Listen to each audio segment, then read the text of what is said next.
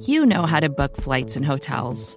All you're missing is a tool to help you plan that unbelievable travel experience. That's why you need Viator. Book guided tours, excursions, and more in one place. There are over three hundred thousand travel experiences to choose from, so you can find something for everyone. And Viator offers free cancellation and twenty-four seven customer support for worry-free travel. Download the Viator app now and use code Viator ten for ten percent off your first booking in the app. Find travel experiences for you. Do more with Viator. Out of structure. Let's do it. We have time to run Walsh. If it's first and ten, Walsh. Or, or, or any down and distance. I don't care. The game is over! And the Chiefs Kingdom has firmly planted its flag on top of football's highest summit. And Chiefs Kingdom, get ready to welcome your champions. Welcome, Chiefs Kingdom, to this week's edition of the Out of Structure podcast. Matt Sagner here with Ryan Cobb Junior as always, celebrating a Chiefs victory, which seems like for the first time in months.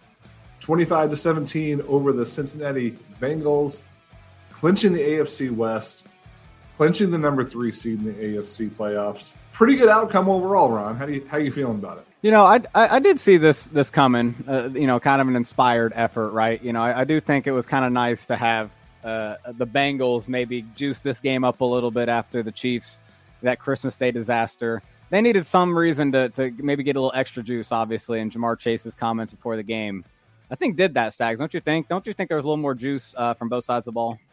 It was chippy. I mean, they, they definitely were. were oh, yeah. Uh, that was fun. Not a lot of love lost, as as they would say, right? Um, and and, then, and a lot of comments. I mean, there was a lot of scruffs during during the game, but also some comments after the game. Uh, I mean, this was this was on their mind. Yeah, no, and Chris Jones kind of, I wrote it up for the site, but he said, you know, we don't comment, we just play, which, you know, hey, it's like, you know, we've we've said stuff in the media, uh, Chiefs, but I'll I'll I'll let you I'll let you say it, Chris. But you know, he kind of did mention that, you know, the they do this every year. He said that exact set. He, he said he, he they do this every year in the playoffs and the regular season. That's what they do. And Ja'Marr Chase even is is you know kind of open about being an instigator. He kind of likes it, but. No, it was it was kind of nice. I think they needed that, you know, something a little to get a little pep in their step or get a little, uh, you know, you know, a little more juice flying to the ball on defense. You know, uh, it was kind of one of those games where where we needed to see it, secure the win. And now they got week eighteen where, you know, we're, we've yet to kind of hear from the team how they want to handle it, Stags. But there's no reason for them to be playing. Like you mentioned, they're clinching to the three seed. So they're kind of set uh, where they're set.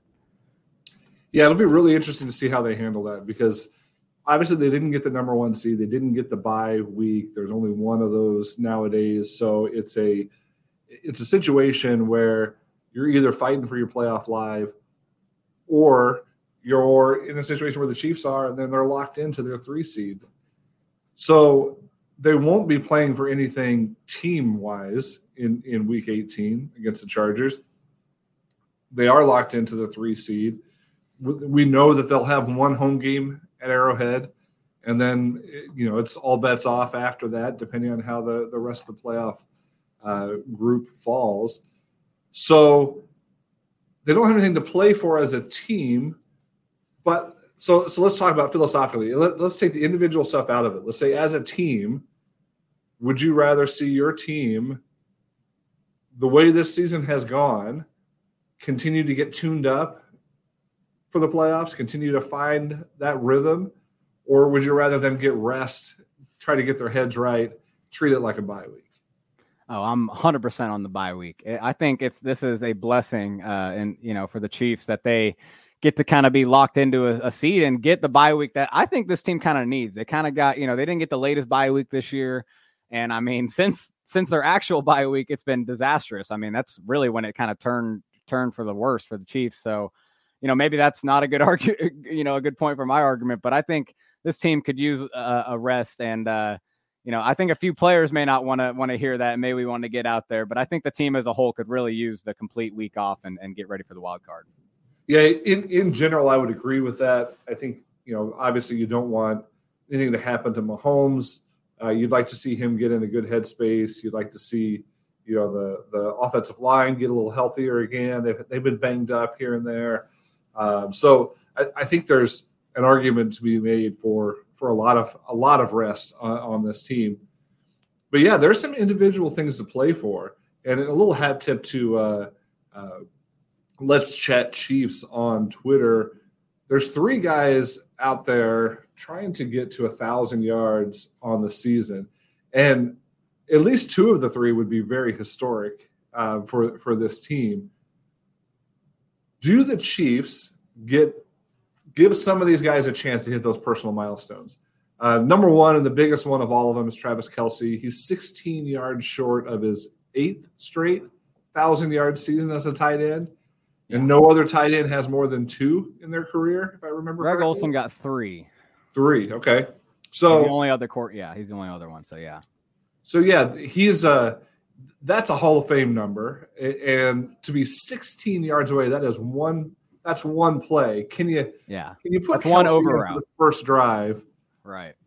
Try to hit him on on some something designed, get him to a thousand, and then get it, get him on the bench. What what do you think about Kelce? No, honestly, yeah, I, I think really what they could do is just, and they and they've done this in like preseason games when they only have one drive. I've seen them do it. This one, it's it's Kel, it's one of Kelce's favorite plays, but they don't run it a ton because you know it, it can't be run a ton. Fakes the over, pivots back across the grain of the defense. Mahomes is rolling w- one way, and only so, so many quarterbacks can even throw that pass. Right, because it's like it's kind of like across the body, all the way across the field. I think you see something like that just to get him to sixteen yards, because it really is just a chunk play, and, and there's a, a, a few different ways to get Kelce into space. They just got to scheme it up, and I could see them doing it uh, like right off the bat. Well, if it happens exactly like that, I I'll, I'll buy you a beer, Ron. That'd be for, sick for the, for the prediction there. That's that, that would be incredible. Uh, Rashee Rice, really one of the stories of the season at this point is obviously everybody's talking about how bad the wide, wide receivers have been.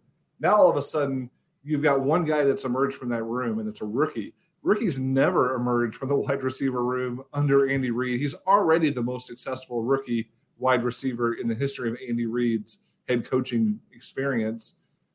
But he's sixty-two yards away from a thousand-yard season. He's also uh, not that far away from passing up Travis Kelce and leading this entire team in receiving, right, which is, which was unthinkable prior to the to the season. So he's uh, he's what sixty yards behind uh, by, behind Kelce. So in theory, if they sit Kelce the whole game, if you get Rashee Rice to a thousand, he probably leads this team in receiving and hits the thousand yard mark as a rookie. He should be right up there with the rookie of the year uh, conversations on the offensive side. It's tough. I mean, you know, obviously we have uh, uh, Texans quarterback C J Stroud. I mean, he's been he's been good this year, but he got hurt. He did get hurt, um, and and there's some others uh, off the top of my head um, that I should know, and I'm not thinking of. But he's he's up there. He's definitely up there. Uh, he's definitely one of the best rookie receivers. And what I would say is he has a good chance to get this Stags, because for him specifically, I think he's someone that you may want to keep in a rhythm, even if it's without Mahomes. Just keep him playing, get him his usual snap count. He's a rookie. It's not like he's, you know, the, the, there is a rookie wall that we all like to maybe consider, but he, it's not like he's been playing full time like he is now throughout the season. Yeah. He's getting into a rhythm now. So he's maybe someone that I would be fine with letting him play even with the subs and maybe getting to that a thousand yards. That would be a, a cool mark for him. Yeah. Of, of the three that we're going to talk about, he's probably the most likely and the most logical to, to play a significant amount of this week eighteen game. The one that maybe is least likely is the one that's the most banged up is Isaiah Pacheco. Had in-season shoulder surgery to clean himself up. Plays like just an absolute maniac. Was it was just a stud this last week. Uh, big runs, angry runs. You know, seven catches, one hundred thirty yards rushing. You know, it was really a, a big game for Isaiah Pacheco this week. Put it all on the line to help the Chiefs clinch the A F C West. He's sixty-five yards away from one thousand yards rushing. The Chiefs haven't had a lot of one thousand-yard rushers over the last couple of years. Uh, this would be a, another nice mark to see them hit. Uh, but do you risk Pacheco's health at this point with, uh, you know, maybe not the most depth behind him anymore? Yeah, this is the one that I think Pacheco could definitely use, use just another little bye week. I know he actually missed, obviously, you know, a, a recent game or recent games anyway. So it's not like he's been playing, you know, so many games. But, you know, I think he's someone, like you mentioned, with all the, the in-season stuff. Just just let him sit the bench. You know, the, he's had a th- he has a thousand total yards, and sixty-five isn't a guarantee no matter how much you play. Uh, so I, I would That's just... true. Just, just, just chill out, Pacheco. We'll get you your, your playoff runs because I mean we'll, we're about to get into it, but uh, I think he's going to be plenty featured and get plenty of uh, plenty of yards in the playoffs when it matters more. He absolutely should be. I mean, he's really a centerpiece of this offense at this point. Uh, I think he might even sit Clyde in this in this eight, week eighteen game as well, and really focus on getting some of that that further down the line depth available. Yeah, and, and I like in practice, that. You got Ingram, you got P. Ryan, you got Prince. There's there's a handful of potential options there that have not seen the field much. So why not block up some stuff for those guys in weeks, week eighteen and, and see what they can do. Running back is a tough position to play uh, all seventeen games. It's one of those that, that rarely happens. So uh, I wouldn't be sad to see a little Keaontay Ingram and, and, and others in, in week eighteen. Yeah, I know. I thought we were maybe going to get a little bit of that this week. Uh, but, you know, Pacheco uh, ended up playing. Clyde did not. But, yeah, I, I think I'm with you. It'd be nice to just see, let them only have the guys that really haven't played yet get some snaps.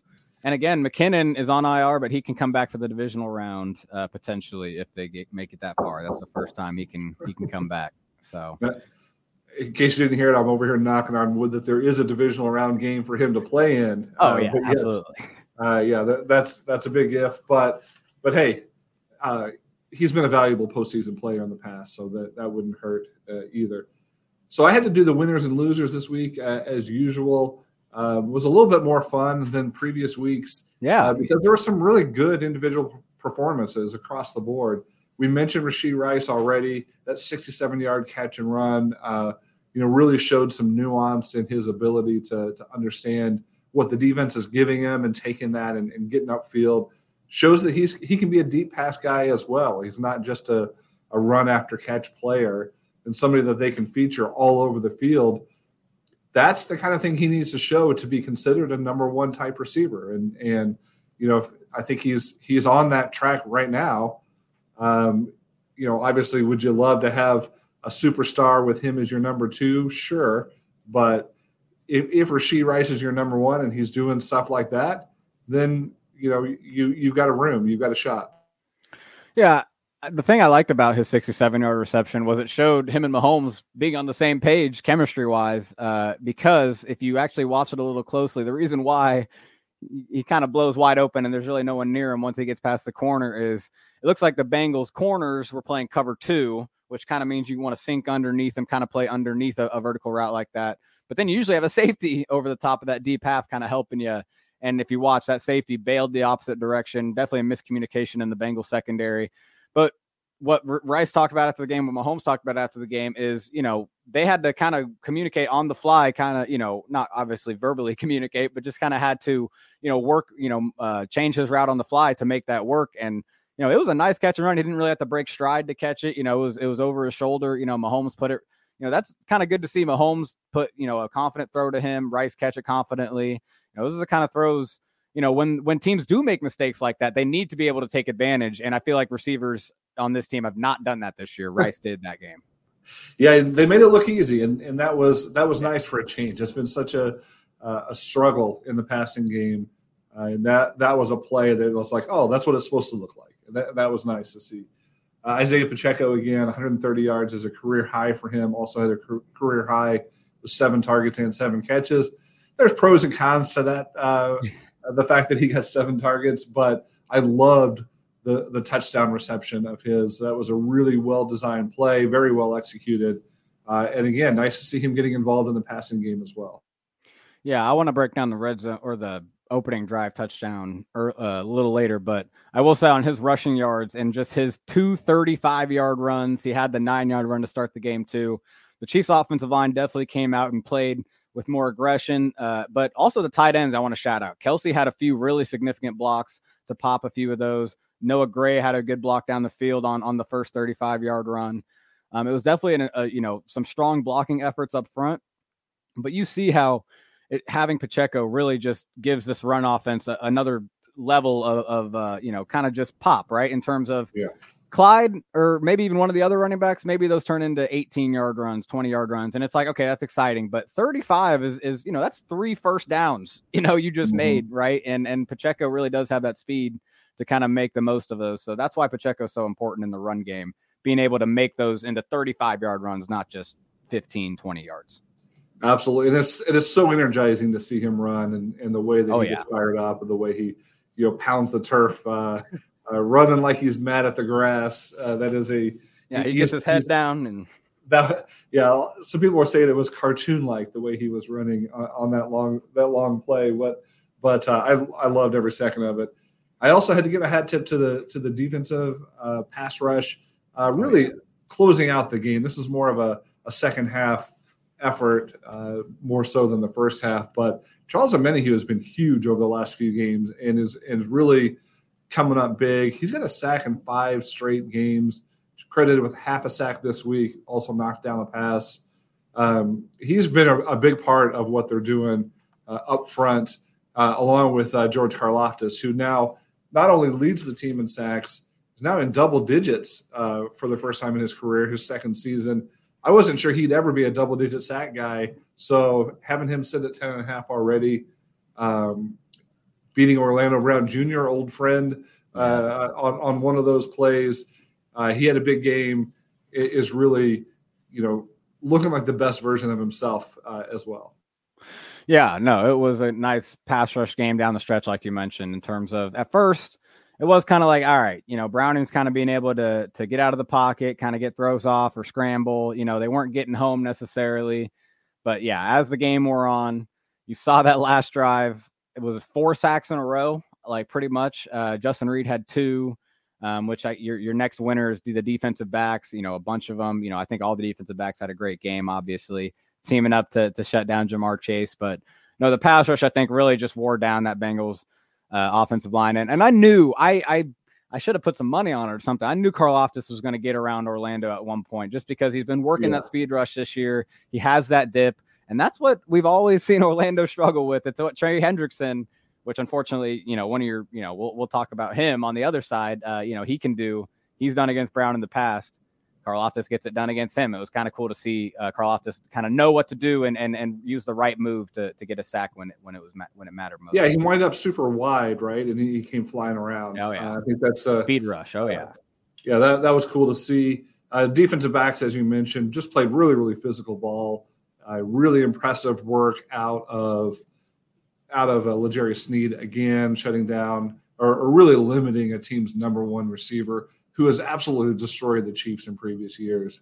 Uh, to see him, you know, to see him all but shut down Chase, going, you know, face to face, head to head, you know, blow for blow with him as uh, Chase was trying to start fights the whole game. Uh, Sneed's probably not innocent uh, there either, but those those guys got after it, and it wasn't just him. You know, really, I, I thought there were some good plays by Joshua Williams uh, against uh, against Higgins and others. Uh, this defensive back room, you know, has got a lot of a lot of dogs and a lot of a lot of a lot of good players, and and they're playing a really physical brand of football uh, that gives you some hope with the pass rush and the defensive backs playing the way they are. Yeah, no, I mean Sneed, you know, I, I wrote about it last week, but because Trent McDuffie actually said it's like Darrelle Revis, and you know that's kind of like the ultimate compliment for like a shutdown cornerback. And there's this famous graphic of how many receivers Revis shut down uh, thirty-five yards or less in that historic two thousand nine season. And like Sneed definitely does not have the same resume, but I mean, you do look at his, his receiving resume this year of guys he's held to the same mark. And it's like, oh, dang, you know, Justin Jefferson, you know, Devontae Adams, A J Brown, Stephon Diggs, Ja'Marr Chase did get over that thirty-five yard mark, but just barely. He had forty-one yards. Mm-hmm. And so it is just, you know, I think it's easy for, you know, I think you saw some Bengals fans just say, well, he gets doubled. He gets the safety help every time. So, you know, it's it obviously, you know, it, it's easier. You know, I think in past situations, like on third down and like the, the crucial moments, yes, obviously he gets that safety uh, over the top and a number one receiver. It's kind of part of the, you know, it's it's just the scheme. He's done it all year, right? Like, hey, we're deal. not going to let yeah. you get to your number one target. We're going to trust McDuffie to man up the number two guy um, without the safety help. But I think a lot of times in early down and, and neutral situations, I mean, it's just Sneed beating Chase up and just not letting him get into his route. You saw the one pass breakup where he kind of, you know, just patient, let him get into his route and just boom. It was a, oh man, that was a great play. Oh, that was awesome. That was where he just kind of reached and just kind of plucked it out. Yeah. That was beautiful. Yeah. yeah. I mean, talk about an opportunity to make a play on the ball and avoid getting a penalty, which has not always been the case. That was right. That was yeah. It was clean. Yeah. No, exactly. And then finally, the other winner I had was Harrison Butker. Uh, they relied on him way too much this week, but he delivered, and it turned out to be the difference in the game, scoring the last eighteen points uh, of, of this contest uh, while the defense uh, clamped down on the That's Bengals. Uh, you, uh, we'll take it. Uh, on the loser side, you know, I feel like we're beating a dead horse uh, talking about uh, Marquez Valdes-Scantling uh, once again, struggling, had one catch for three yards. Uh, on three targets, had two two drops. I mean, it, one of them was a clear drop. The other one, the ball went through his hand on a deep pass. Uh, either way, you got to make at least one of those plays. That's what you're paid to do. It's been just a miserable, miserable season for M V S, uh, really with about half of the production that you'd expect or, or hope from him based on his career averages. Yeah, especially because on that deep pass, that yeah, like at first you're like, okay, it just was kind of outstretched, like a little, but like the cameras, I mean, the cameras don't lie to me. I mean, it looked like it went right through his hands, and you know, it almost too like he was kind of pulling up and almost like kind of going to the sideline, like trying to like, you know, like he could have ran through that a little more. Um, and so that's where it is, just like he's just not seeing the ball right. He's just not. You know, those deep passes right now are just like a nightmare for him, which is supposed to be what he's best at. And then obviously that crossing route, man, that was just, man, that was bad. I know it's it was behind him a little bit, but you're an N F L receiver, man. Catch the dang ball. Yeah, that's rough. Yeah. Uh, Travis Kelce, uh, I, I don't know, I don't know how critical I want to be of Kelce, but uh, yeah. you know, certainly the production hasn't been there the last couple of weeks now. Uh, three catches for sixteen yards total. They tried to get him involved, uh, and it just it just wasn't there uh, this week. Now, the production came from others, so, you know, it wasn't a problem, but you hope that he's got something in the tank for the playoffs. I, I just I just start to worry a little bit that it's not uh, not the same Kelce we're used to. Yeah, no, the Bengals definitely, and, and like they've done in a lot of games, if you look at Kelce's stat line against the Bengals, it's never great. Um, they, they do take him away. Lou Anarumo does a great job of kind of, you know, uh, de facto double teaming him by just having the safety play over the top. And and a lot of times that's why you saw the Chiefs get looks that were one high, you know, able to look, see M V S down the sideline, able to get Justin Watson on that one forty-one yard bomb. It's because that other safety is really paying attention to Kelce. And so, yeah, I, I think, you know, maybe this game specifically, it was more so them taking him away, but it is, you know, we got to see more than that. He's got to make a play, a big play or two if this Chiefs, yeah. if this Chiefs offense, you know, wants to be as good as it can be. Yeah, because eventually defenses are going to see that Rashee Rice is the one threat, and they're going to try, really try to take him away. Uh, Kelce's got to capitalize if they try to do that. So, uh, and he's been your clutch guy in the playoffs. So the postseason's coming up. Hopefully he gets right and and puts it all out there for for one one big run here at the end. Another guy that maybe there's some concern about, maybe not. I'm curious to get your take. Uh, Wan'Dale Morris. The, the new left tackle uh, due to injury of Donovan Smith, the rookie, uh, allowed some more pressure this week. Not as many as previous weeks. Uh, the sack he gave up uh, was a strip sack by by Trey Hendrickson, which is which isn't great. Are you worried about his pass protection uh, ability long term, or has he had just a couple of welcome to the N F L games here? Yeah, I mean, I think it's more so just that he's had some welcome to the N F L moments. I think it's a good way to put it, honestly. Like, I don't think anyone expected him or wanted him to be starting at this point in the season. I think ideally Donovan Smith was this left tackle the entire season. You let Wan'Dale develop, you know, maybe play when, you know, when you thought maybe we could be blowing teams out. Uh, that hasn't been happening this year. Uh, and this week eighteen game, though, I do think it'd be good for him to get the whole game, you know, not get any like rest or anything. They wouldn't do that, obviously. Um, with a rookie offensive line, they'll probably play the whole offensive line, but no, in this game specifically, the, the first sack, I mean, the strip sack by Trey Hendrickson, it's like, it's just the Chiefs just being dumb. Like, give him the, the protection. It was, they gave Jawaan Taylor, the running back, chip to the right. And it's like, Jawaan Taylor's going against Sam Hubbard. Like, if Jawaan Taylor can't lock him up, then we're we're screwed. Um, and and you know, hey, you know, no, what do you think? I, I did see a comment. Was it Mitchell Schwartz or somebody else was talking about how the they give the extra help based on what the defense does there? So it wasn't it wasn't yeah. like they specifically des, designed the play to not give help to to Wanye, but it was more of a response to the, the defensive alignment that they ended up in that in that position.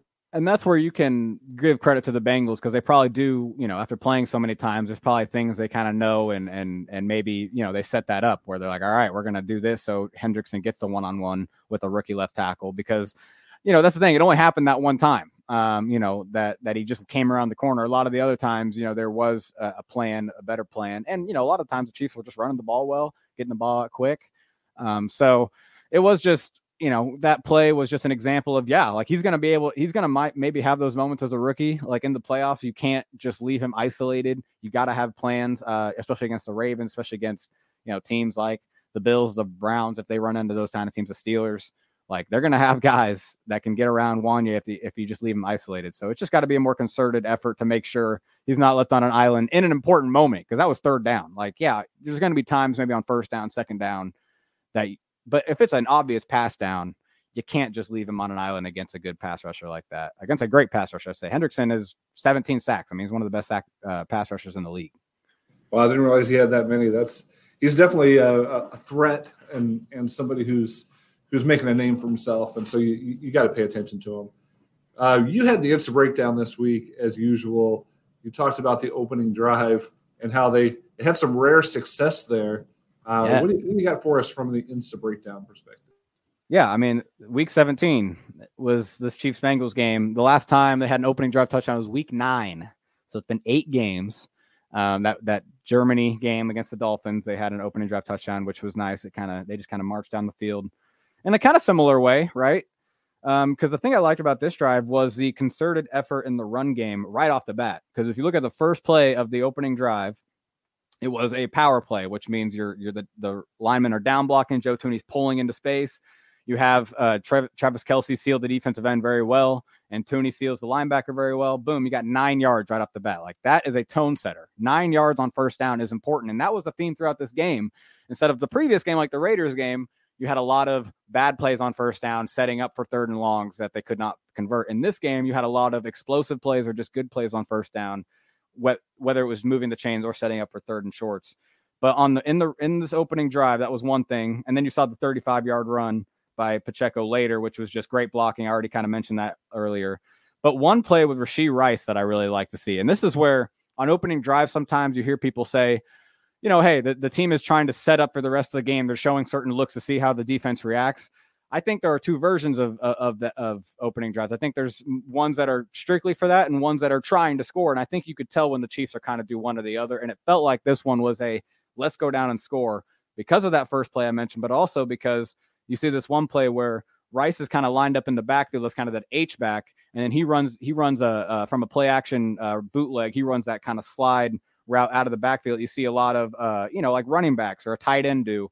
They have Rice in that position because they need an explosive play. They want an explosive play, and that's what Rice can do. That's what they need to do more of, is make him a versatile player where he's he's running more of the routes that, you know, maybe other uh, other uh, receivers do, like a tight end.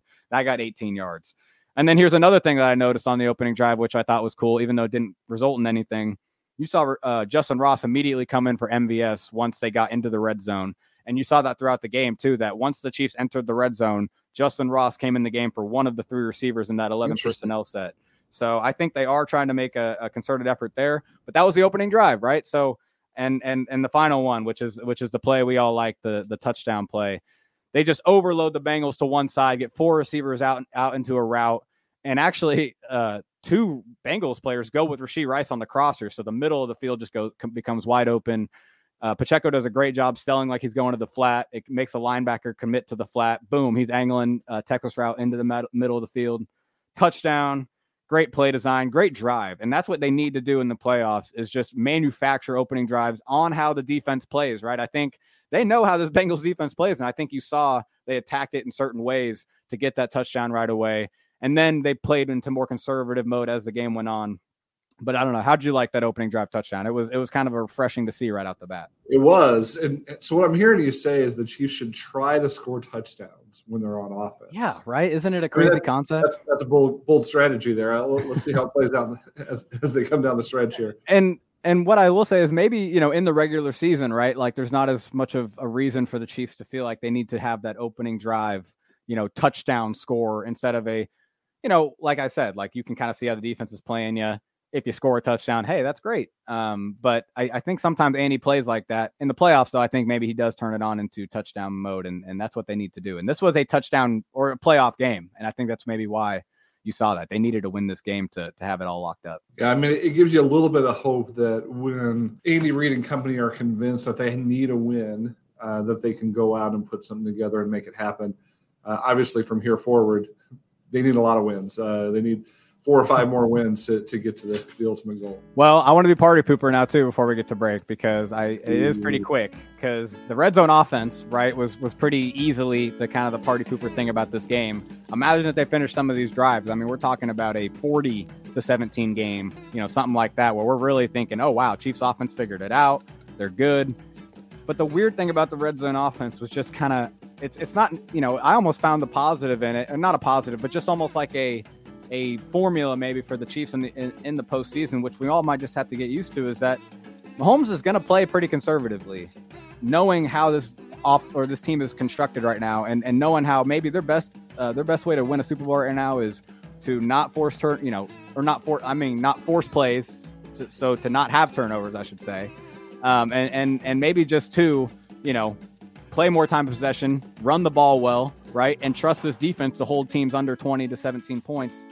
And so that's what you saw in these red zone offensive drives is Mahomes rarely, and, and actually I'm looking through my notes, I don't think he actually attempted a throw into the end zone in these last four field goal drives. They all ended inside the red zone, but he was they were either running it or he was dropping back, didn't like what he saw, and they were might they might have been ugly checkdowns sometimes. Some of the checkdowns were like, oh man, you know, I, you don't like it was kind of out of rhythm, but he was checking it down. He was settling for kind of a field goal. He wasn't forcing stuff. And that's kind of how this offense might have to play.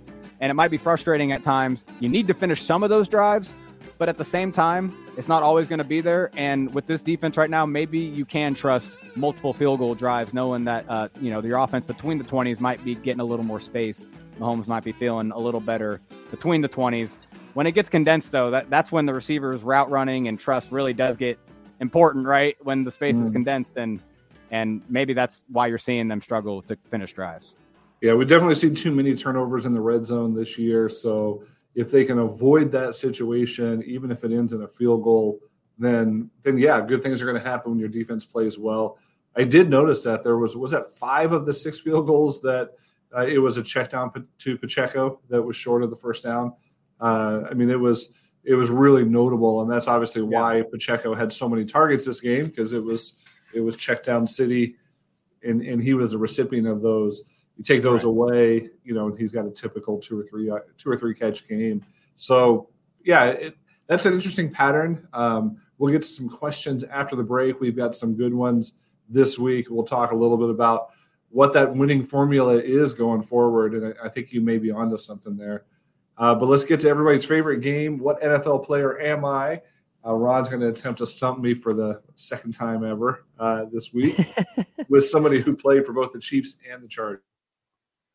Yes, I will do so. Let's do it. Chiefs, Chargers. I am a player that started my career with the Chiefs in the nineties. Had my had my little run with, with the nineties Chiefs. But then I went to San Diego and made a name for myself a little more across the N F L. Made my only Pro Bowl there. But I actually did finish my career up in Kansas City down the stretch. And, the, and, I, and those are the only two teams I played for. That's all I got for you, Stags. All right, we'll get to that, plus more of your questions after the break. Stick with us on the Out of Structure podcast.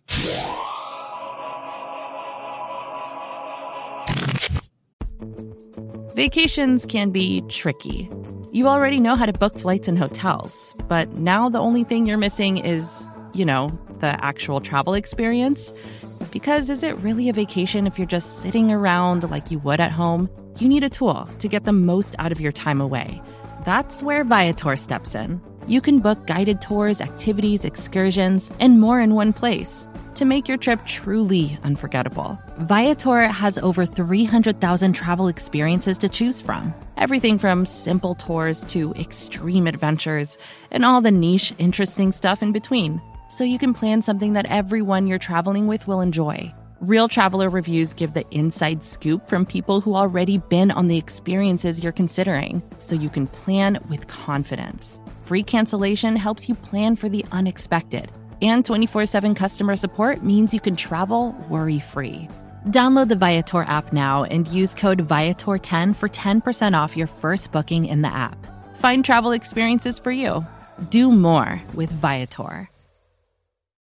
When you need mealtime inspiration, it's worth shopping Kroger, where you'll find over thirty thousand mouthwatering choices that excite your inner foodie. And no matter what tasty choice you make, you'll enjoy our everyday low prices, plus extra ways to save, like digital coupons worth over six hundred dollars each week. You can also save up to one dollar off per gallon at the pump with fuel points. More savings and more inspiring flavors make shopping Kroger worth it every time. Kroger, fresh for everyone. Fuel restrictions apply. And we're back on the Out of Structure podcast, Arrowhead Pride Podcast Network. Make sure you like, rate, review, follow all of the the uh, great content that you'll see from our contributors on the site and on the podcast network. Ron Kopp Junior, Matt Sagner, trying to figure out Ron's question this week. Somebody who played for both the Chiefs and the Chargers. He mentioned that he started with the Chiefs, went to the Chargers, came back to the Chiefs. Uh, that's where he lost me. I I was going to go with Brandon Flowers, so I'm just going to stick with that guess because I can't think of anybody else. Um, but I don't think he came back to the Chiefs after being a, a Charger. No, and I, I did mention the nineties was when he started with the Chiefs. Um, uh, so it is kind of an older player, uh, older older. school player. But he did play linebacker. Does that help at all? Linebacker for the Chiefs Ooh. in the nineties, went over to the Chargers, made a little bit more of a name for himself. Wait, wait, came wait. back. You talking about Donnie Edwards? Yes, sir. Oh my goodness, I can't believe I'm, I forgot about him. All right, one-time Pro Bowler with the Chargers. Um, wow. Yeah, there you go. Because I, it is funny. I, uh, you know, growing up, the era I did, I remember Donnie Edwards, but I had no idea he was a Chief until a little later into my fandom. I just remembered him as a the Chargers linebacker.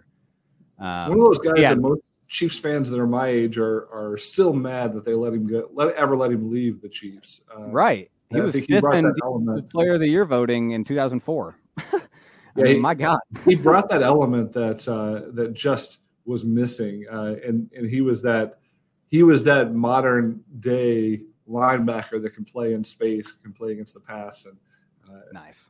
The Chiefs went probably fifteen years without having anybody else like him uh, other than Derek Johnson. Well, hey, there you go. I mean, that, that there's Donnie Donnie Edwards.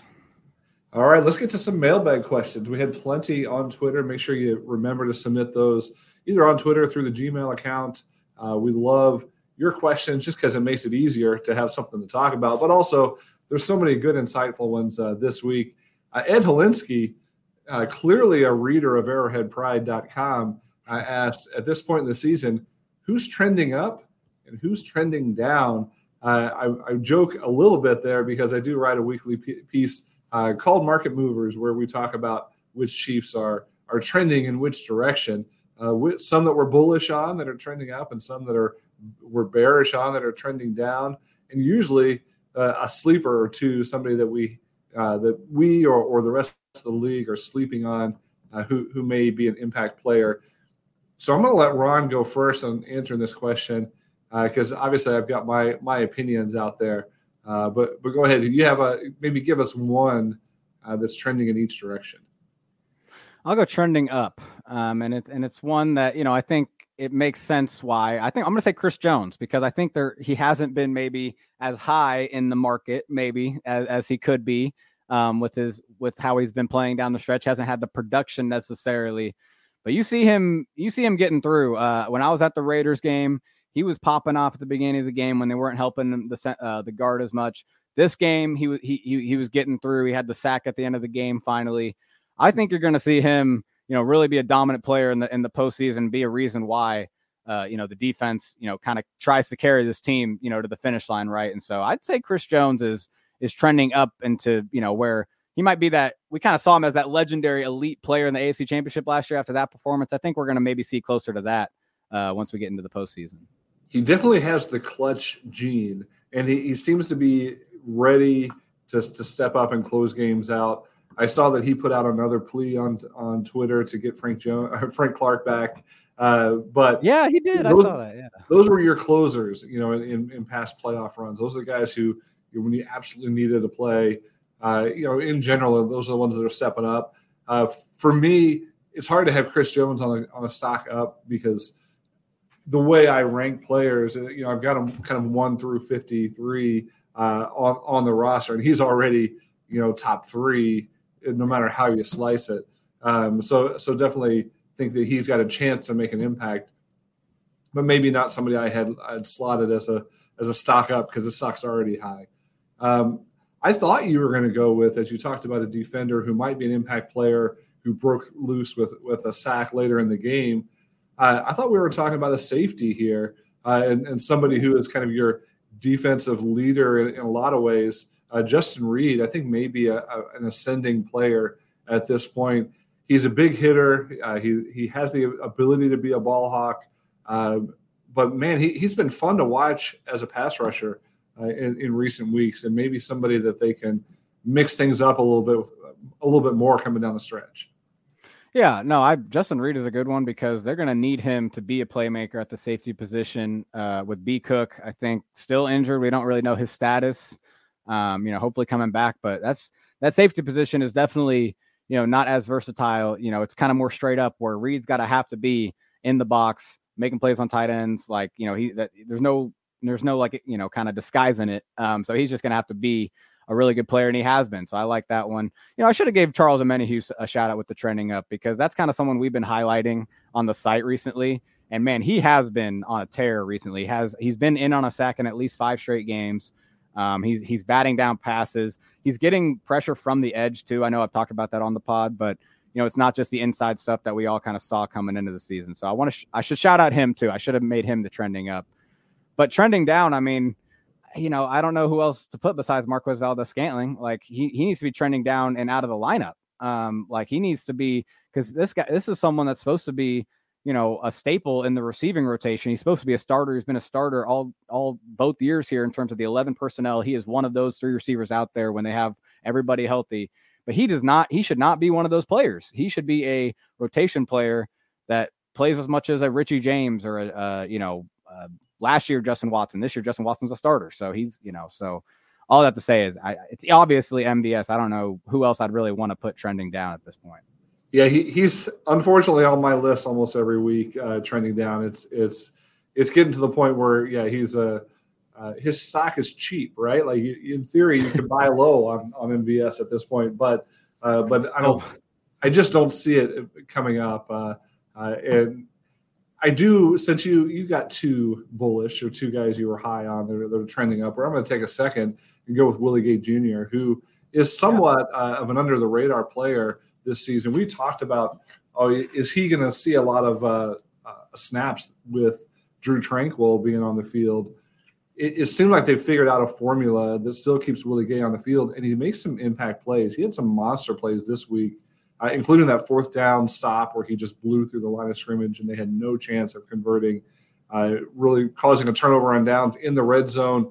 That was a one of the things that turned the tide on this game. I think they, uh, if I remember correctly, the Bengals only crossed over midfield once the rest of the game after that one play. Uh, that was a, you know, that was a big stop and, and something that you don't always see from this defense. Uh, Willie Gay has been been a big play guy uh, off and on throughout his N F L career, but it feels like he's found a role and found a, a spot where he can make an impact. Well, and the cool thing about that play was that, you know, watching the game, you saw the frustration. The C B S cameras caught, you know, Willie Gay uh, getting frustrated on the sideline, needing to be calmed down by Chris Jones. That was before that play. What happened was on the touchdown they allowed, um, uh, it was, I think, third and goal. Uh, yeah, it was third and goal. Browning rolls out. Willie Gay has a shot to stop him short of the goal line, kind of just flies in too fast, kind of flies by him. Browning is able to squeeze by, score a touchdown. And apparently Omenihu kind of was getting on him, um, probably about that. I'm assuming that part of it, but it was after that play because when you came back from break, that's when they showed Willie Gay getting frustrated. And so for him to respond in a positive way, right, and make a play later in the game with that energy rather than, you know, get, you know, too, uh, you know, caught up in it, you know, and, and Chris showing that leadership, right? I think that was a cool moment. I'm, I've been someone to say that Chris is more just an emotional leader in terms of kind of getting people hype. He's not maybe a true, you know, veteran player leader, but that was a, that was a moment where he was. And so I want to shout out Chris Jones for showing that leadership. And it might've been the reason why Gay was, was locked in and able to make that play later in the game. That's a great catch and a great, great point. I think there's a lot to be said for that mental fortitude. It's what makes champions champions, right? It's, is they don't melt down, or if they have a, a brief meltdown, they forget it quick and get back in and have a positive result afterwards. Uh, I think that's a positive thing. You know, there's been a lot of turmoil on the sidelines this year, a lot of frustrated players for obvious reasons. Uh, you like to see them making something positive out of that. So I, I think that's great. Uh, I guess for, for trending down, I'll stick with the wide receiver room. You go with the other guy that should be making plays for this team that has not. Uh, Kadarius Toney is somebody who, again, was supposed to be the number one wide receiver, supposed to be a big playmaker, supposed to be versatile, supposed to be somebody they were saving for the stretch run, somebody that's going to come in and help them win games in the playoffs. Did a little bit last year. Uh, certainly made an impact on, at least on punt returns. Uh, you know, missed the last couple of weeks with a hip injury. A lot of people have kind of raised an eyebrow at that and said, hey, is this a, a shadow benching? Is this a, a a way to say, hey, yes, you've got an injury. Take, take a seat whether you think you're injured or not.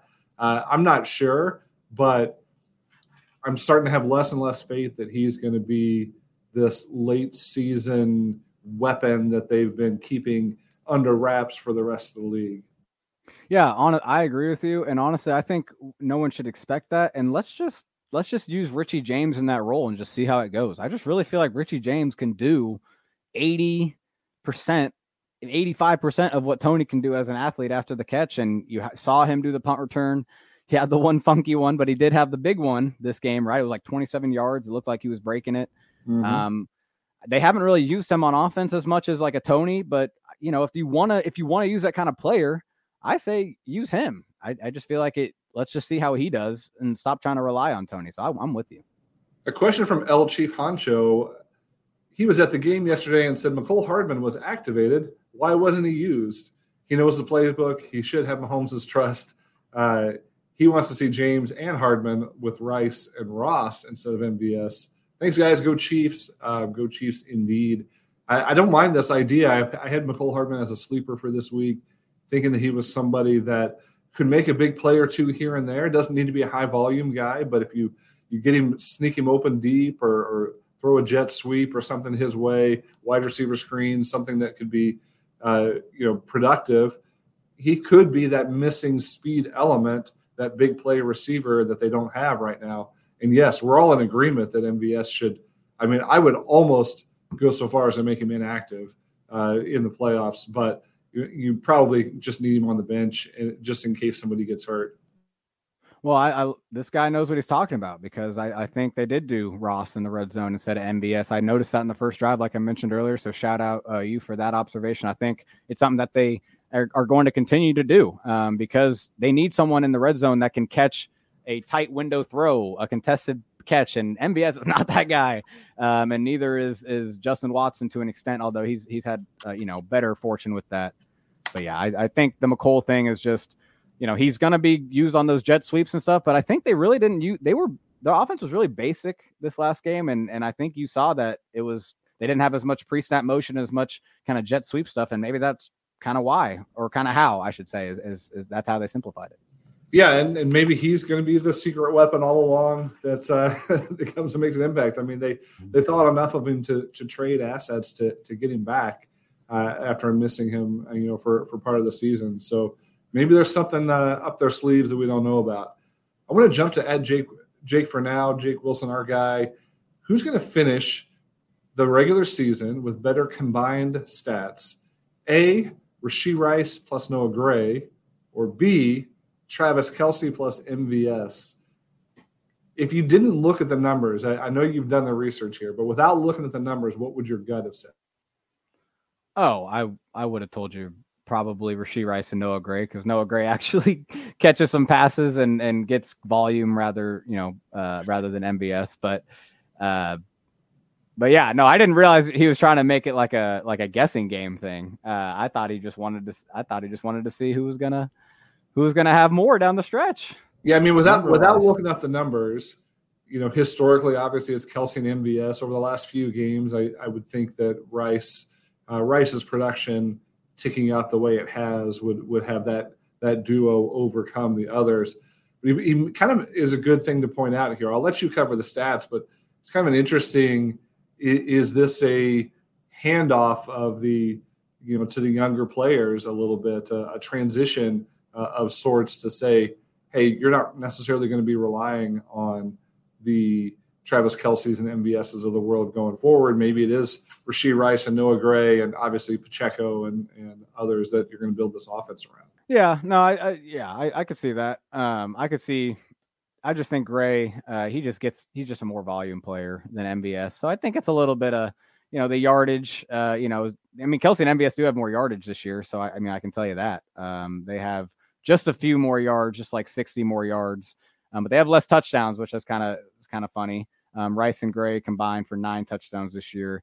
Kelce and M V S only have six. So yeah, no, you're right. I mean, you know, Kelce and M V S should be the top two receiving receivers on the team. Um, you know, if you go by kind of how, you know, the stats or the, the contracts works out and stuff. But um, I think Rice is just, I mean, he could, like we talked about earlier, he could surpass Kelce uh, receiving wise. And, and Gray's just kind of been the the guy, check down guy, or just kind of, you know, two or three catches a game. He's been consistent. He's been solid. Yeah. I think it's been a good year for Noah Gray and, and a step in the right direction. I'm not sure he's ever going to be your number one, but he, at the tight end yeah. position, uh, but he, he seems to have a, a good amount of value and, and a solid player. And I would even say real quick before we move on that I, I think it'd be kind of nice to see in his last year, maybe him be the third tight end and then find somebody else that it could even be more of an upgrade as that second tight end. And then you have kind of, you know, maybe your thirteen personnel is back to being more effective, because I don't think Gray's just earned the right to be like the tight end too without any competition. I mean, he's been solid, but not, he hasn't been amazing.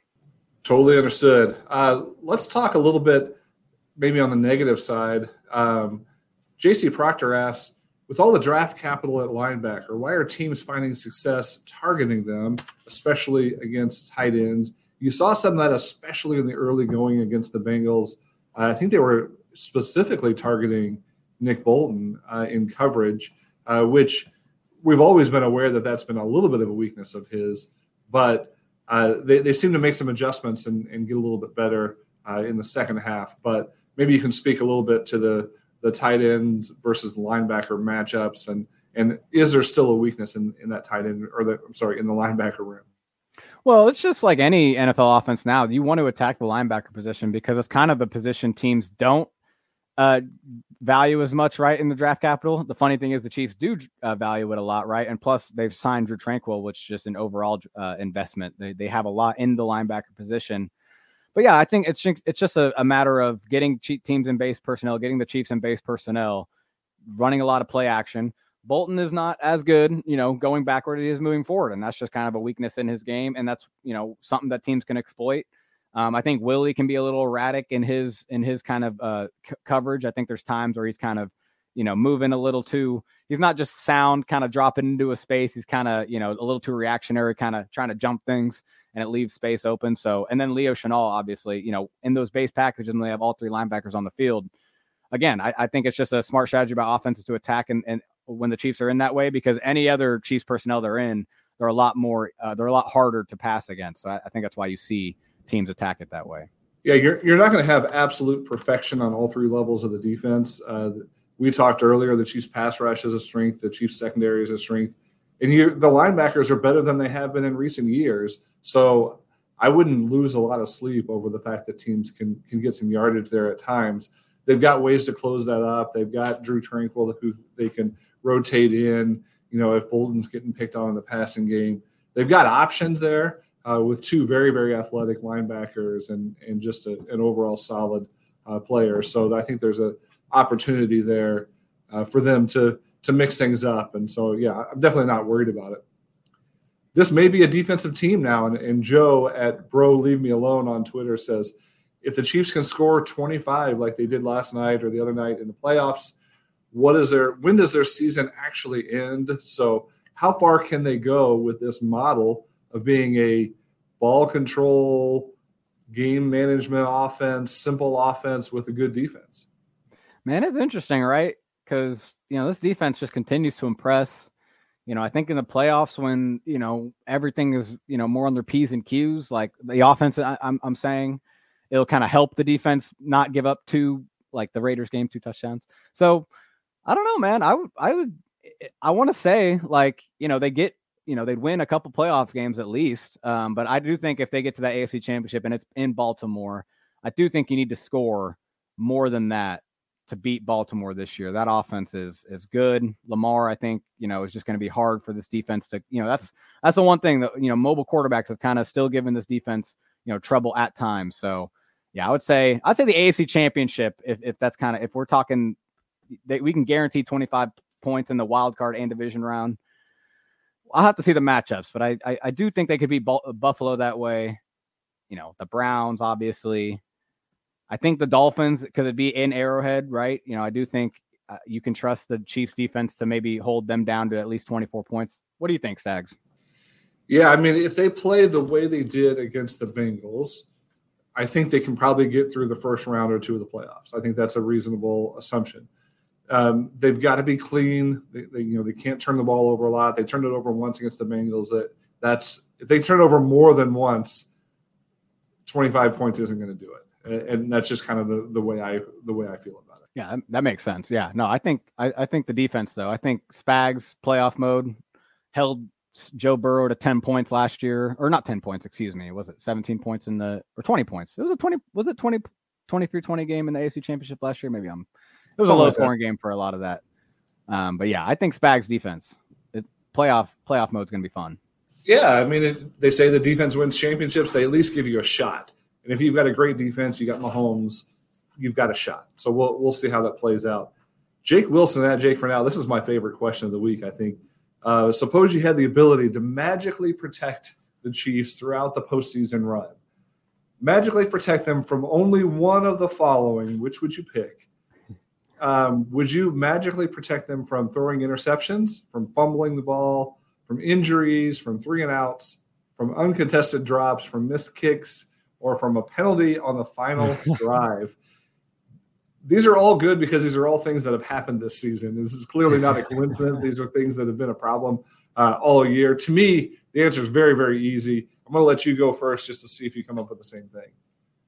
Man, that is tough. Um, but, you know, I think it is interception because there are a lot of plays where the drop turns into an interception. So you can't, you know, You can't say that drop's going to turn into a pick if there's no interceptions at all. So the drop can't turn into a bigger play. I'm going to say interception. But I was one hundred percent going interception because uh, a slightly different angle is if you can tell Patrick Mahomes it is impossible for you to throw an interception this postseason. I like that. He can sling it all over the field and never throw an interception. That's going to be a lot of fun because you that's take that fear away. You take that risk away. And now he doesn't have to play as conservative. Uh, that that could be a really fun few games there with no risk of interception. That would be awesome. In past years, I feel like injury would be the easy answer. But, you know, mm-hmm. I, this team is not just like, hey, if this team stays healthy, it's, it's you know, in the Super Bowl. I think some years you could say that. But uh, I think yeah. this team definitely needs a little bit of uh, magic like that. Obviously, we, we've talked all year about drops. That would be a nice uh, a nice one to avoid all the way through the playoff run. Hey, if you never had a three and out on the playoffs, you're scoring a lot of points, most likely. Uh, you know, that, that would be another one you, you could think about. But, yeah, give me Mahomes with no chance of an interception all day long. That would be a lot of fun. Uh, looking forward a little bit to the offseason, uh, Tim Niker, uh, K N I K E R Niker maybe, yeah, uh, asked, what's your priority ranking of the offseason uh, for the free agents below? Is it sign Sneed, sign Chris Jones, or another defensive tackle to replace him? Sign a top free agent wide receiver, sign Willie Gay Junior or Drew Tranquil, sign Mike Dana, sign a backup running back, or sign others. Uh, and this sort of ties in a little bit to Chiefs all-day question. If you could only keep one, who would you keep, L'Jarius Sneed or Chris Jones? So how do you prioritize these guys in the offseason? I, to me, it's become clear. Um, and, and I think it is helped by the players' stages in their careers, right? Chris Jones is at a way different stage in his career than L'Jarius Sneed is.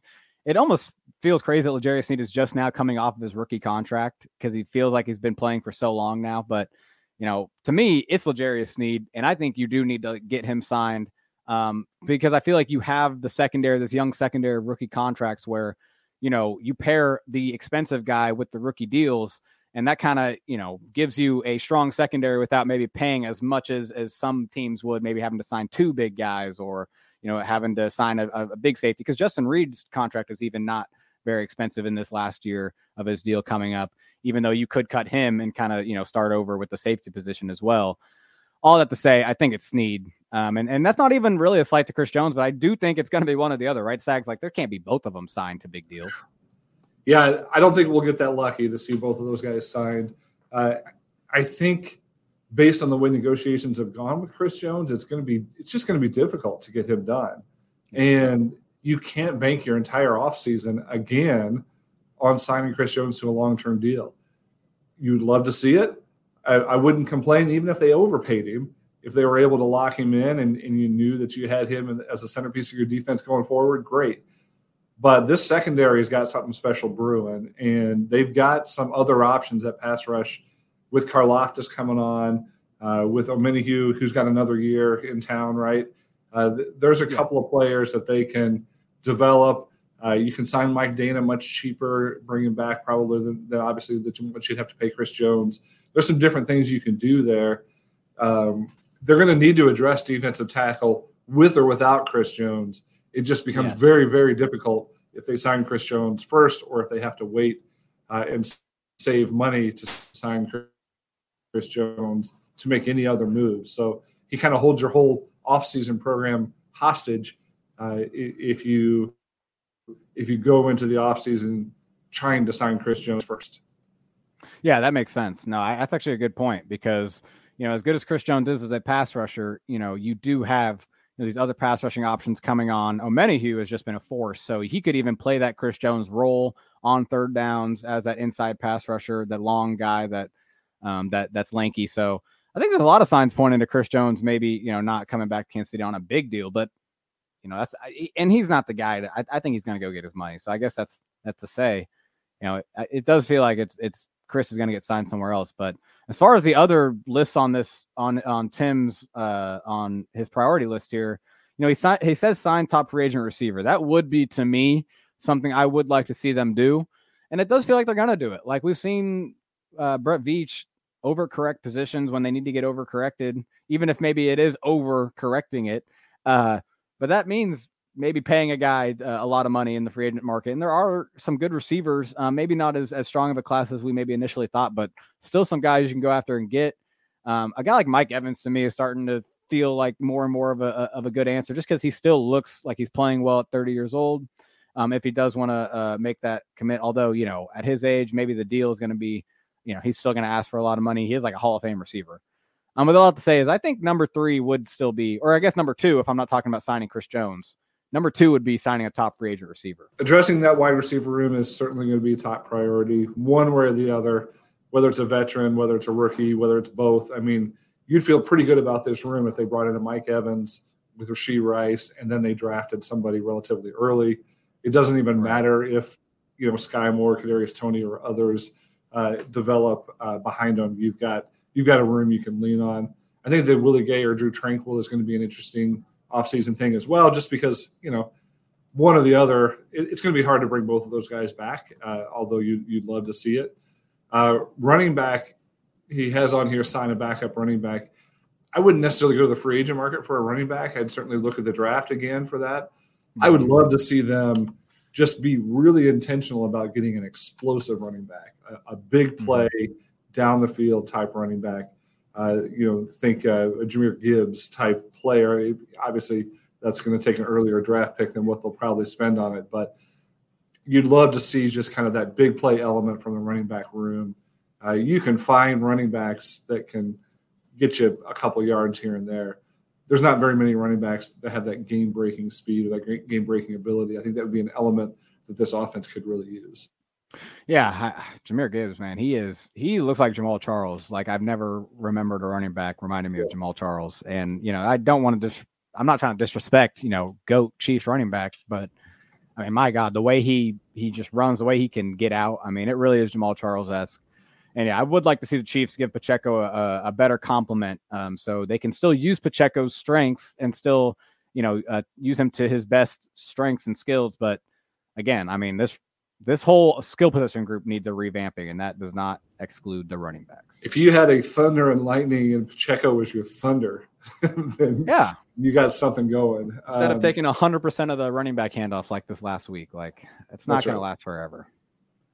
All right, uh, Tim Niker also asked, the Chiefs need the next three A F C West titles to tie the Patriots for most uh, consecutive division titles in history. Given the issues on other teams, you have to believe the Chiefs are favored to do so. What are the net, the biggest obstacles in the next three years for the Chiefs to go uh, eleven straight in the A F C West? You know, I think it's the Broncos, honestly. I'm really fascinated to see what they do this offseason. Um, but Sean Payton is absolutely going to have that team competing, winning, you know, uh, fighting for the playoffs. You know, eight, I mean, they were this year. I mean, I, you know, even with the quarterback they apparently didn't want starting for the second half of the season, they won games and, and put themselves in position until that that that Patriots loss. So I would definitely say Denver. Um, you know, I know Justin Herbert's in L A and they'll get a new coach and maybe that's going to revitalize that offense. But, you know, they they they have a lot of roster construction to do there. And so it might take a while still for them until Herbert's fully utilized, which sounds crazy because he's already been kind of wasted um, throughout his first few years. But I'm definitely on Denver. What do you think? Yeah, I mean, the, the Raiders are always a mess one way or the other. I think you, the, they may have finally found a coach, though, that, that can do something over there. Uh, so maybe that's a team to be reckoned with. I think they still have a lot of things to figure out, but they've put together some some pretty – Uh, interesting wins this year, as has Denver. But really the only obstacles to me are, you know, the more internal, more so than, than the uh, external options. I'll keep saying it uh, until something changes. This team is this team's able to win any game where they play well. Uh, if the if the Chiefs can execute, it doesn't really matter what the other three teams in the A F C West do. Uh, they're not going to pass them up. Uh, We're starting to run low on time here, so let, let's jump to Ed Holinsky's question, and then we can preview uh, the Chargers' season uh, regular season finale game coming up. Ed Holinsky says, what individual and team New Year's resolution should the Chiefs vow to do for twenty twenty-four?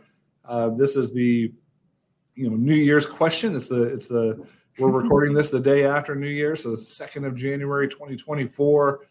Um, I'll start here. Uh, everybody's New Year's resolution is to lose weight, right? Like that's what every every individual person throws out that resolution. That's what they want to do. Uh, maybe the Chiefs could resolve to lose some dead weight uh, and stop playing M V S so much uh, and, and just kind of put him on the bench uh, at, at this point going forward, uh, reallocate those those snaps and those targets to somebody else. Yeah, I like that. No, I, I I like that one. Uh, no, I was just gonna say, uh, you know, something to the effect of, you know, maybe stay, you know, stay clean of the, you know, anything impairing the old, uh, you know, the old brain cells. Uh, the any anything, uh, anything going against that. You know, what, let's just stay. Uh, let's just have a clean January. You know, so what the, what do they call it? Sober January. I think people do that, right? You know, let's just, dry, uh, dry January. Yeah, have a have dry, a clear head. Yeah. Dry Jan, you know, yeah, let's just, you know, Kelce, Mahomes, you know, everybody else, you know, whatever, you know, let's just, uh, let's have a clear head. You know, I know everyone needs their, their vices, but, uh, you know, we, this team, these receivers, everybody needs to be on the same page with Mahomes. So I think, uh, I think every, anything will do. So let's, let's have a dry January, uh, shout, shout out. What about, give me one individual player resolution. Um, I'll start with Jawaan Taylor. Speaking of clean January, Uh, Jawaan Taylor starting this year out uh, fresh. Forget all of the stuff that where he's been the target and the focus of the refs for, for twenty twenty-three. Uh, let's have Jawaan Taylor go penalty free uh, in in twenty twenty-four. Oh, I love that. I mean, that's good. Uh, no, I think Mahomes, honestly, you know, he he does need to you know play him a little more disciplined. So you know, I think if, if Mahomes can vow to you know go through his you know. Uh, be disciplined more through his reads, stay in the pocket, you know, through the entire play. If the reads really aren't there, checking down in rhythm, you know, not trying to make a, a big play, you know, when it's necessarily not there. I think Mahomes could could do some, you know, could be a little more disciplined, you know, hone in on his uh, on his uh, his his play to play crafts. So I'll give you that. Fair enough. Well, we have one final regular season pre- game to preview. Uh, what do you like about this matchup with the San Diego, Los Angeles, whatever Chargers coming to t- coming in for the final game of the season? Well, we are heading out to L A for it. Uh, it'll be in uh, SoFi Stadium. Mm-hmm. And, you know, so a little L A trip, you know, a little nice little vacay for the team uh, right before the playoffs start. You know, I really do think it'd be nice if the Chiefs just, you know, and I know Travis Kelce is within a, was within a, a catch of it. So I get maybe him doing it for, but for, for the most part, these veteran starters, let them rest. Get everyone, you know, that bye week that would have been nice to have this year, right? If they did truly, you know, get the one seed, they don't have it. They usually do. Use it as that as that bye week before the playoffs. I would like them to do that. Um, but these young players, I, I think there's a lot of rookies, second year guys that that could still stand to have, you know, another game to still get in rhythm, you know, kind of, you know, get confidence still. So I'm not saying everybody, um, but I, you know, I don't need to see Mahomes. So I, I would like that to kind of be the case. Um, I don't think they will be. I do think they like to val- they do value that kind of like the like I'm saying the Kelce thing. I could see them coming out one drive, getting Kelce the yards, and and and calling the starters quits. But I would be fine, Stags, with not really seeing any significant players take the field at all and just getting ready for. So I really, you know, I mean, this game's a nothing. I mean, it's it's it's just about looking at young players um, and, and seeing if anyone kind of stands out. So I'm excited for that part of it, I guess. Yeah, the Chargers have not had a good season. they've uh, um, they've really struggled. No, I, can't, I can't imagine they'll give much of a fight. Like, it's not like one of those teams where they'll come out and like, oh, we want to spoil, you know, or like we want to finish the season strong. Like, everyone's quit over there. Like, I got to imagine. I mean, they're five and eleven. They've lost their last what four games and seven of their last eight. Their lone victory over the last eight games was six to nothing over New England. Uh, That's hilarious. So the, it, it's oh. been it's been uh, a rough go, including that sixty-three to twenty-one loss at the Raiders. If that doesn't make you quit, I don't know what's going to. Uh, they played Buffalo and Denver tight the last two weeks, but this Easton Stick-led offense, you know, shouldn't scare anybody. Uh, they've got a, a defense that's wildly inconsistent, so. I don't know what to expect from them from, from a matchup perspective. I do think the Chiefs have to see it as a as a get right, as a tune-up, maybe a little preview of the future with some of the young players and, and yeah. just try to make one more run at the playoffs. Uh, definitely want to see Kelce rested and healthy. Want to see Mahomes escape healthy, whether he plays at all uh, or, or not. Either way, you keep those two guys healthy. You get everybody else uh, maybe some reps and figure some stuff out. I think they could still win this game, and I, and I would like to see them do that. I mean, you, you hate to see yeah. them limp into the playoffs, even resting guys on a loss. Uh, and and somehow uh, eleven wins sounds a lot more, a lot better than ten, uh, given this uh, seventeen-game schedule. So I'd sure like to see them find a way to win this game, uh, but I'd love to see them do it with backups, uh, uh, a la Chase Daniel from years ago. Yeah, no, right. I, I do think ten and seven, seven losses would be the most Andy Reid's ever had in a, uh, in a season with the Chiefs, tied with twenty fourteen, the only year he didn't make the playoffs since he, uh, when he was a head coach here. So yeah, no, I think I think there's something there, and the Chiefs always take pride in winning these games, even if they don't have the the primary guys in there. And I mean, honestly, I mean, I talked about like this team is made full of young first, second, third year guys. So like when I ma- yeah. mentioned earlier that really the veterans I'd like to see the rest, it's really not that many of them. So you should see a good chunk of the, the guys still playing. I think. I think that, you know, I, I think staying in a rhythm, like I mentioned with Rice earlier, is, is important. So, yeah, I think the Chiefs will still try to win. But guys like Mahomes, Kelce, even Pacheco, I would say, would be the main one maybe in the in the offensive side. Let's get them some rest and and and go on this run. I mean, I'm I'm excited to see if they can if they can pull this off, Stags. Let's I'm go. excited to see if they can do a defensive-led kind of, you know, not the same kind of win as they've had in the past, Stags. I mean, it's we're fans now, right? It's it's all about just see, seeing what's about to happen. So at least get to the A F C Championship game, and then uh, uh, everything yeah. else is gravy. I hope the rest of you had a great New Year. The, the Chiefs clearly have some resolutions uh, in their pocket. Uh, I hope you all do as well. That you enjoyed the break, like the Chiefs hopefully will this week. Uh, definitely join us again next week as we hopefully are celebrating another Chiefs victory and a, and a playoff run uh, ready to begin. Again, don't forget to subscribe, rate, and review, and stick with us. Uh, thank you so much for your questions and for listening as part of your day. Happy New Year to everybody. We'll talk to you next week.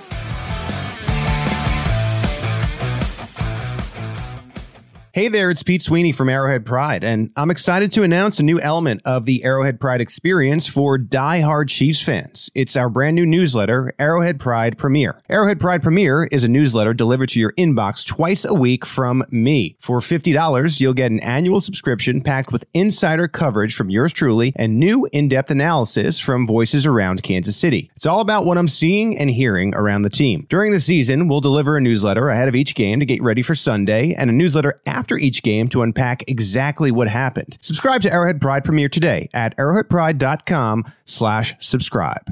Support for this show comes from Fundrise. Buy low, sell high. It's easy to say, hard to do. For example, high interest rates are crushing the real estate market right now. Demand is dropping and prices are falling, even for many of the best assets. It's no wonder the Fundrise Flagship Fund plans to go on a buying spree, expanding its billion dollar real estate portfolio over the next few months. You can add the Fundrise Flagship Fund to your portfolio in just minutes and with as little as ten dollars by visiting fundrise dot com slash fox. Carefully consider the investment objectives, risks, charges, and expenses of the Fundrise Flagship Fund before investing. This and other information can be found in the fund's prospectus at fundrise dot com slash flagship. This is a paid advertisement.